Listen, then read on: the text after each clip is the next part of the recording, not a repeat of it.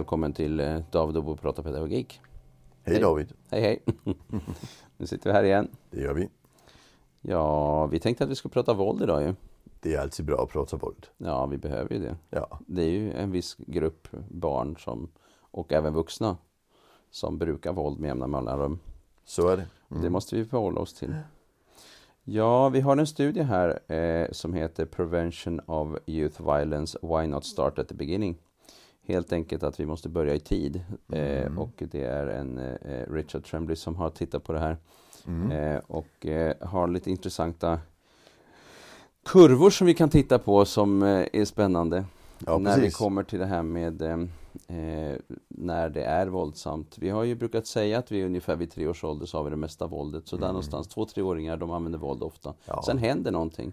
Precis, och det är Tremblays uh, studie vi hänvisade till i vår bok uh, Just det. Beteendeproblem i förskolan, där vi sa att treåringar är mest våldsamma gruppen Mm. i samhället. Eh, han säger ju till och med att tvååringar är lite våldsammare ändå. Mm. Men två treåringar, de är våldsamma. De, är, de är våldsamma, Mm. ja. Sen, sen det som jag tycker är lite spännande med hans forskning, det är att han har följt barngrupper under väldigt lång tid för att se hur Mm. mycket, hur mycket slåss de i olika åldrar. Och där ser vi liksom att uh, vissa barn, de, de börjar, om vi har en skala från 1 till 10, där 10 är den absolut mest våldsamma. Uh, Ja. Det är den skala han använder. Där Ja. säger han att vi har en stor grupp, de börjar på en etta, så de är jätteovåldsamma. Och redan vid fyra och ett halvt års ålder, de ner på en nolla. Då Så då, de på nolla, ja. ja, så då kommer de inte att slåss resten Nej. av sitt liv. Liksom. Precis. Sen har vi en annan grupp som börjar på en etta och kommer ner på 0,5. Så de kan fortfarande ha lite tillgång till våld ibland. Just det. Sen har vi några grupper, två grupper som börjar på trea. Den Just ena, När de är två, tre år där så ja, de är ligger två, två ligger på, ja, Mm. eller jättehögt, på en trea. Ja, och, och den ena utvecklar sig jättebra och den andra utvecklar sig inte jättemycket. Så de har Nej. kvar ett visst våldskapital kan man säga. Just det. Och då här har han ju tittat eh, till hela vägen från två till nio års ålder. Så det är ju ett ganska stort spann. Ja, Då har vi redan studien. kommit in i, i, i skolan och gått Ja. flera år i skolan. Och han följer samma grupper i andra studier upp till 15 års ålder. Ja. Eh, Och då ser vi också samma sak. Att det, Mm. det verkar vara så att vissa utvecklar sig jättesnabbt även om de är lite mer våldsamma från början. Mm. Och han beskriver inte riktigt vad de grupperna är. Jag tror inte han har tittat på det om det är några saker som skiljer. Han har mer följt dem och tittat på just Ja. eh, hur man använder våld. Ja. Men sen har han ju den Eh, gruppen Vi ska ta det där med 3-4-åringarna, för Mm. att, eh, eller eh, de som låg på 3-4 från början. Den Mm. ena gruppen vid 4,5, de ligger då plötsligt på ungefär en och en, eh, lite drygt 1 eller en och en halv. Eh, har gått ner ganska rejält. Vid, vid den andra gruppen dock. Som Är det har redan vid 3, fyra års 4. ålder eller hur? Ja, vid Ja. 4,5 års ålder. Ja. Då har de nästan inte rört sig överhuvudtaget. Nej, precis. Eh, eh, och har en ganska, eh, fram till nio års ålder en ganska svag kurva. Så vid nio års ålder så ligger man fortfarande, de har bara rört sig i princip från 3, någonting till 2 Ja, på den här skalan. ja. Så, så, Så, så, det är och, och, och jag, alltså, skulle vi använda en fördom, då skulle vi säga att det fysiska pojkar. Mm. Det, det är de, den gruppen vi diskuterar i ju må, förskolan. många reagerar över, över just eh, den biten. Mm. Alltså, Så- att det är vanligare där. Ja, det är egentligen inte eh, barn som vi tycker är väldigt våldsamma, men de har en större, alltså en större tillgång till den fysiska metoden så att. Ja. Mm. Och, och kanske också i, alltså, och det, det gillar vi ju när vi tittar på fotboll och eh, den typen, det, det är ju den typen av personer som löser sina problem fysiskt. Mm. Men inte alltid, vi kan inte säga att de är våldsmän. För det är fortfarande ner Mm. på den lilla nivån. Ja, de är på en precis. tvåa där. För vi har ju en grupp som är den gruppen som Tremblay är mest intresserad i. Just det. Och, Och det är de ju de börjar på nästan sex. Börjar på en eh, sexa är i genomsnitt i ja, gruppen. i genomsnitt i gruppen. ja, så de är, det, det är de mest våldsamma vi har. Mm. Och de har i princip ingen utveckling ända Nej. fram till fem års ålder. Ja, alltså, tio nej, precis. ja. Och vid nio års ålder så har det skett bara ganska lite faktiskt. Alltså, Ja. Tittar vi på den här kurvan så ligger den strax under fem. Och förut så Och när vi tittar på den, sex. den andra studien han redovisar i samma, där ser vi att de går upp i våld vid 10 års ålder igen. Sen går de lite ner vid 13 års ålder. Sen går de upp igen vid, F- 14 års ålder. ja Och precis. så lite ner vid 15. Ja, men, Men, men, eh, men, de ligger fortfarande väldigt, väldigt högt. En Men, fy, men de fyra. seglar runt 3,5, eh, Ja. 4 och ända upp till eh, 4,5, 5 ibland. Ja, ända upp i 15 års ålder. Just det. Och det är 4 procent av befolkningen. Ja. Och 4 procent är ganska mycket. det är väldigt mycket. Ja. Och han har inte bara tittat på pojkar där heller. Alltså det är Nej. 4 procent av alla barn. Om vi tänker oss eh, 4% av varje barn, eh, eh, av alla barn Mm. menar eh, och eh, vi tänker oss då 4 av 100 barn. Mhm. Och så tänker vi oss fyra klasser, 25 i varje klass. Nu är det ofta större klasser. Men det Mm. betyder ett barn i varje klass. Ett i varje klass är Mm. Det av, kan finnas som ett visst riktmärke faktiskt. Ja. Vi ser ju i och för sig hur det fördelar sig. Det kan klumpa sig ibland. I, i, vissa Mm. klasser ser vi inte så mycket och i andra klasser så kan vi se, om vi, om vi går till skolan, Mm. att det kan vara flera barn som, som har det ganska tufft på den här arenan. ja, och framförallt när vi börjar titta på vilka barn det är så Mm. kan vi ju se att det är en logik att det klumpar sig lite grann också. Men det, det är vad det är. Jag tycker att det är ganska spännande för jag har stött på det här ganska ofta att man säger att Åh, den här klassen, klass 5 här och det är så himla jobbig och, eller den här är en jättehopplös klass, den är så svår. Eh, och, och, eh, men när man sen börjar titta på vad är det för någonting som gör att hela klassen upplevs vara svår. Mm. Då upplever jag att det nästan alltid cirkulerar kring några individer som man inte lyckas hantera. Mm, precis. Och Ja. ibland är ju det relaterat till, till just våld eller, eller så. Men, men, men i regel eh, är det väldigt mycket kopplat till bristande funktioner, ibland funktionsnedsättningar, ibland diagnoser. Men, men eh, en, en variation på, det, Ja, på den precis. arenan. När vi pratar om de 4 procenten, Ja. eh, då, då, vi, har ju, vi har ungefär 5 procent med diagnos. Men det är ju inte alla de som är våldsamma. Så Nej, jag skulle inte säga att det var inte. diagnosbarnen. Nej, det är det inte, utan det variation. detta. Ja, och, och sen har vi ju lite, lite studier som har tittat på det tidigare. Den, I Nya Zeeland har vi ju en jättestor studie som heter Dunedin-studien som Mm. har pågått sedan 1972. Där man följer alla barn som är födda i Dunedin eh, län. Det eh, eller, En region där. Ja, ja, och där har man ganska enkelt följt alla de som föddes i 72 Mm. och har följt dem med blodprov och psykologtestning Mm. och psykiatriregister och så vidare. En jättestudie. Ja, Ja, den är gigantisk. ja, och, och hundratals studier har Mm. public- publicerats, alltså Mm. artiklar från den Bara studien. på det materialet. Ja. Och en av de allra första tidiga publikationer som fick stor genomslagskraft det var Caspian Moffat som tittade just på vem är det som blir våldsam. Ja. Och där visade det sig att, att eh, man hittade hos alla de som blev våldsamma en avvikelse i maoahämmarna i hjärnan. Men det var en avvikelse som hittade i 30 procent. Alltså 30 procent av befolkningen, eller vad ska man säga, Ja. av gruppen har en, en, en, liksom, en nedsättning eller en, en, en- variation, en variation. i MAO-hämmaren Ja, som är en eh, sån här neurotransmittor. ja, i hjärnan ja. Mm. Men, men för att du skulle utlösa det här, det här, det skulle bli ett problem. Just det. Där skulle du ha en, en socialt belastad uppväxt. Mm. För det visade sig också att de som funkade bäst socialt hade samma avvikelse. Mm. Så det de skrev i den mm, artikeln, det var att de skrev att det verkar som att det är en känslighet för miljö i förhållande till att använda våld Mm. eller sociala kompetenser överhuvudtaget. Mm. Ja. Mm. Så, så man kan säga att alltså, har du den avvikelsen där är det väldigt viktigt att den miljö du växer upp i blir riktigt, riktigt bra. Just det, vilket, och det är det han också eh, plockar fram här egentligen, Why not start from the beginning? Alltså vi måste börja jobba med de här frågorna och, och hitta ett sätt att jobba med de här barnen Mm. tidigt Ja. i förskolan, i de första åren i skolan. Precis, för han kan ju visa att de har så pass mycket våld redan som tvååringar Ja. att de skiljer sig markant ut från Redan varandra. där, ja. Och kan vi då där gå in och säga, det, nu ska vi se Mm. till att det här blir en väldigt bra social miljö i det här barnets uppväxt. Där, då borde vi faktiskt kunna göra en skillnad. Och här blir det intressant då. Jag har jobbat jättemycket med förskolan och tänker att för det som vi kan se här är ju att eh, vissa av de här barnen som löser situationer på ett våldsamt sätt väldigt ofta får väldigt mycket tillsägelser, det blir mycket Mm. tjat, det blir förmaningar, det blir uppmaningar, ibland utskällningar, det blir liksom det blir väldigt mycket Avskiljning. negativt runt omkring. Det blir avskiljning, det blir alla möjliga grejer. Eh, och eh, ett problem där är att när vi använder oss av de typerna av metoder så utgår vi lite grann från att barnet har skulle ha kunnat göra annorlunda. Vi kommer in, vi blir reaktiva, Mm. eh, vi kommer in i efterskott, vi reagerar på saker och ting. Eh, alla de här, även om det är skuldbeläggande och skambeläggande men också tillsägelser.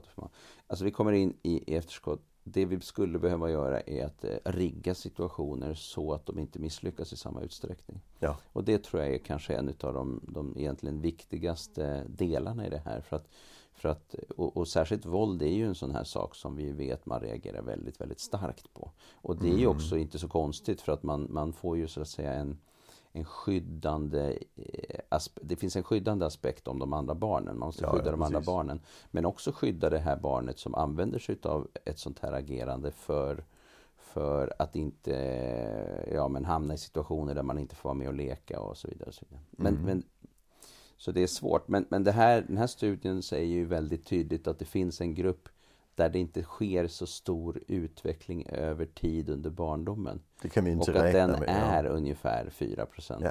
Ja. Och, det, och det betyder att det, det moraliska perspektivet blir ganska ointressant. ja, det går inte att ha den hållningen. Vi Nej. måste jobba mycket mer drivet med att tänka vad är det som händer, förstå Vi måste kunna hantera den. kunna hantera situationen Ja, först. vi måste ha ett beredskap för att det kommer att vara våldsamt. Ja, Det, det tycker jag är lite viktigt. just det.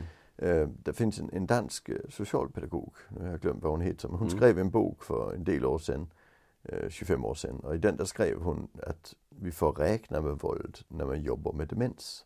Ja, just det. Eh, för, för våldet är en del av demensen. Mm. Och sen skrev jag och ett par kollegor en bok om äldrevård för några år sedan. Och där kommenterade hon den. Hon Mm. skrev jag sa för 20 år sedan att våldet var en del av demensen. De skriver våldet är en del av vardagen. Ja, Och det öppnade mina ögon. Så. Ja. Alltså för det, det, det är ju faktiskt viktigt. ja, Jobbar man i det här fältet, där kommer man att bevitt- bevittna våld. Man Just kanske till och med kommer att utsättas för det.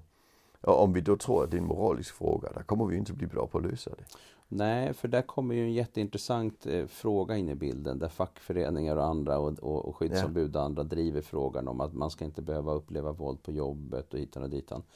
Då blir det ju väldigt intressant, hur jobbar egentligen till exempel eh, fackförbund, skyddsombud, ledning och så vidare med, att, att, med just det här med att hitta metoder för hur vi Mm. förhåller oss till den här typen av situationer eftersom vi inte kan få en nollnivå helt och hållet. Ja precis, vi, vi måste ha metod för att handskas med det. Ja, Och vi måste ju se till att ingen skadas. Det, det, det måste vara det som är målet. Mm. Vi, att säga att vi kan inte acceptera våldet innebär ju att vi måste ju stänga av vissa personer från de verksamheterna vi har. mm. Och, och det funkar inte. det funkar inte. Vi Alltså, måste det- jobba med det. Ja, alltså, det måste, vi måste ha metod för att kunna hantera Mm. det. Det. Jag tycker det är det viktigaste Mm. hans Trembleys forskning säger oss. Och sen det näst viktigaste tycker jag det är när man kopplar det med Caspia Morfid och säger att det innebär att, att, att vi bör se våldet hos det lilla barnet som ett, ett, en väldigt stor indikation på att här ska stöd till familjen. Mm. Eh, och, och, och det ska vi inte göra i en moraliserande, att nu de här föräldrarna klarar inte jobbet. Utan det finns biologiska faktorer involverade i detta också. Men vi vet att ett socialt stöd får en väldigt, väldigt positiv effekt. Mm. Och det har vi ju sett i massor med studier genom åren. Att, Mm. Alltså maskrosbarnstudier och allt det här. Att Mm. just en person i barnets liv kan få en enorm betydelse. Ja, Just för både anknytning och all, Mm. allt det här som vi ja, annars precis. brukar beskriva de, Mm, de här mm. faktorerna med. Ser vi att det får en väldigt kraftfull effekt. Det. Och ser vi då ett barn som slåss sex gånger så mycket som de flesta barnen Mm. när han är två år gammal. Då är det dags att vi eh, redan där börjar fundera på hur kan vi stödja upp kring det här barnet. Ja, och då kommer ju, eh, då har vi ju det här med, du har varit inne på hantera, vi måste ha metod för att hantera. Mhm. Eh, och där vet vi det här med lågaffektivt bemötande har betydelse för hur man hanterar våldsamma situationer i själva krissituationen. Ja. Eh, när det är jätte, jättejobbigt, då måste man eh, förstå hur man ska göra. Sen har vi det att vi ska utvärdera för att sen kunna förändra. Och när vi utvärderar, då blir det ju väldigt betydelsefullt vilken förståelse vi har, vilken kunskap vi har och vilken, vilken barnsyn vi har också. Mm. Eh, eh, så. Den här typen av forskning ger någonting till själva analysen. För att i analysen måste vi också förstå Ja, men det kanske inte var så att säga med flit utan det var på grund utav att det här barnet inte hade de resurser som han eller hon hade behövt Precis. Ja. för att fixa den här situationen på bästa sätt. Och sen i, förändringsmetoden inte bara gå in med en pedagogisk metod men också förhålla sig till att, att förändring är också att vi börjar gilla det här barnet. Ja, just det, precis. För- vi måste för- hitta ingångarna till barnet. Ja, för, för vi, vi kan erbjuda en miljö som blir bra för det här Ja. barnets utveckling eller vi kan erbjuda en miljö som inte gör det. Mm. Och en av de faktorer som faktiskt spelar in här det, det är hur vi faktiskt rent relationellt går i. i Mm. in, Vi måste in jobba med att hitta till barnet och, och, och där kan vi säga så att vissa barn är det, kan, ha, kan det vara väldigt mycket bökigt och stökigt runt omkring upplever jag. Det kommer upp i handledning, vi pratar om det. Liksom att det är mycket saker. Men så möts man och så är det lite, ja ursäkta det var lite jobbigt och förlåt och kom här nu gör vi det här istället. Och så är vi kompisar igen så att säga. Det finns en, en, en reparerande funktion i det här förlåtet eller i det här oj vad tokigt det blev, kom nu gör vi om, nu gör vi liksom, nu är vi tillsammans här, nu, nu, nu, nu gör vi något roligt tillsammans. Men sen så finns det vissa barn som, det, eh, som jag upplever i alla fall att pedagoger har lite att man ibland, och kanske vuxna överhuvudtaget, men att man har svårt att eh, eh, möta. Man eh, är fortfarande upprörd, eh, man vet inte hur man ska handskas med sina egna känslor. Man är irriterad eller tycker att det är svårt att nå barnet.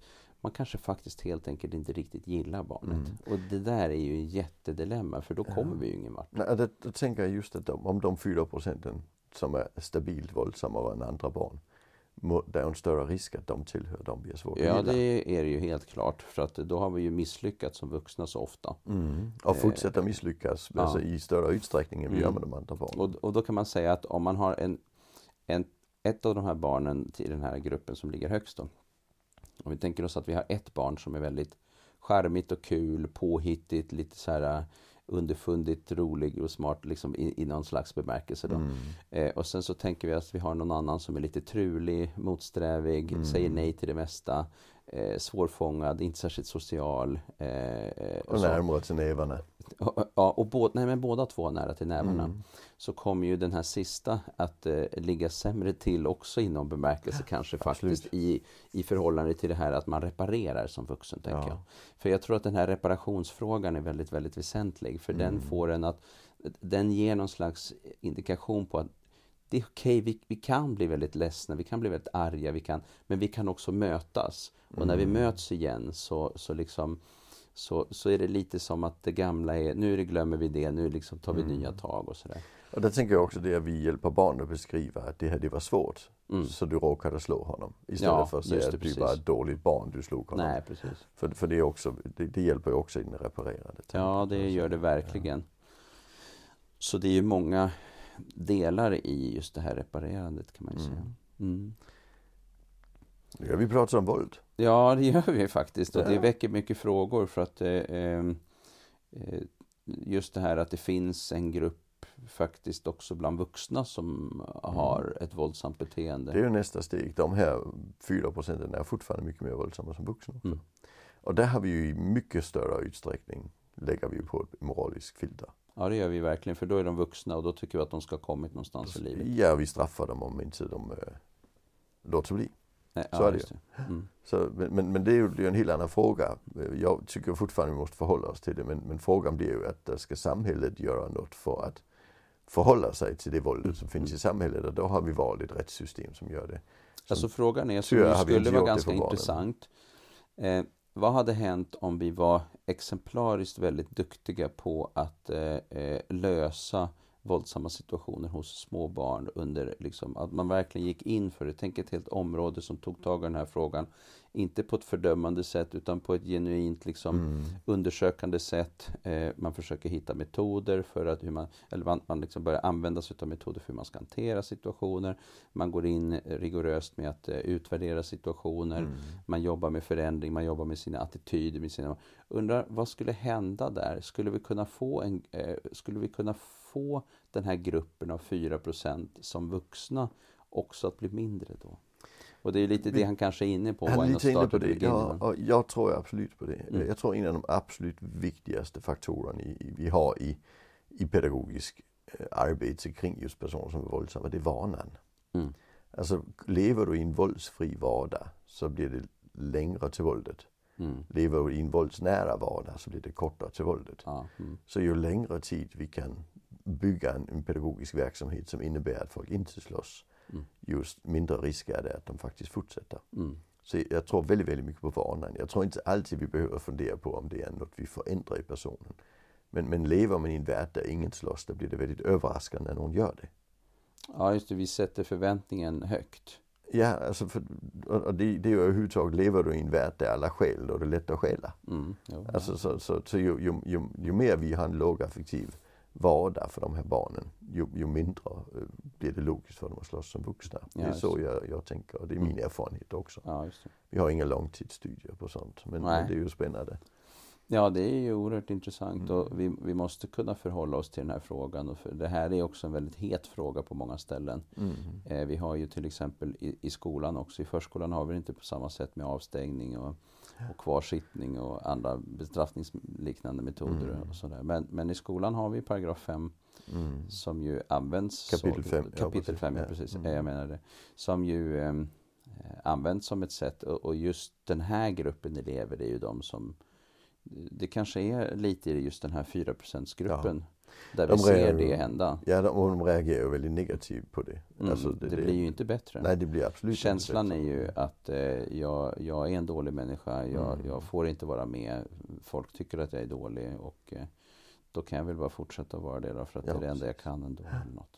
Mm. Så vi måste verkligen fånga upp de här och det är ju det, det- det har vi varit inne på förut när vi har pratat.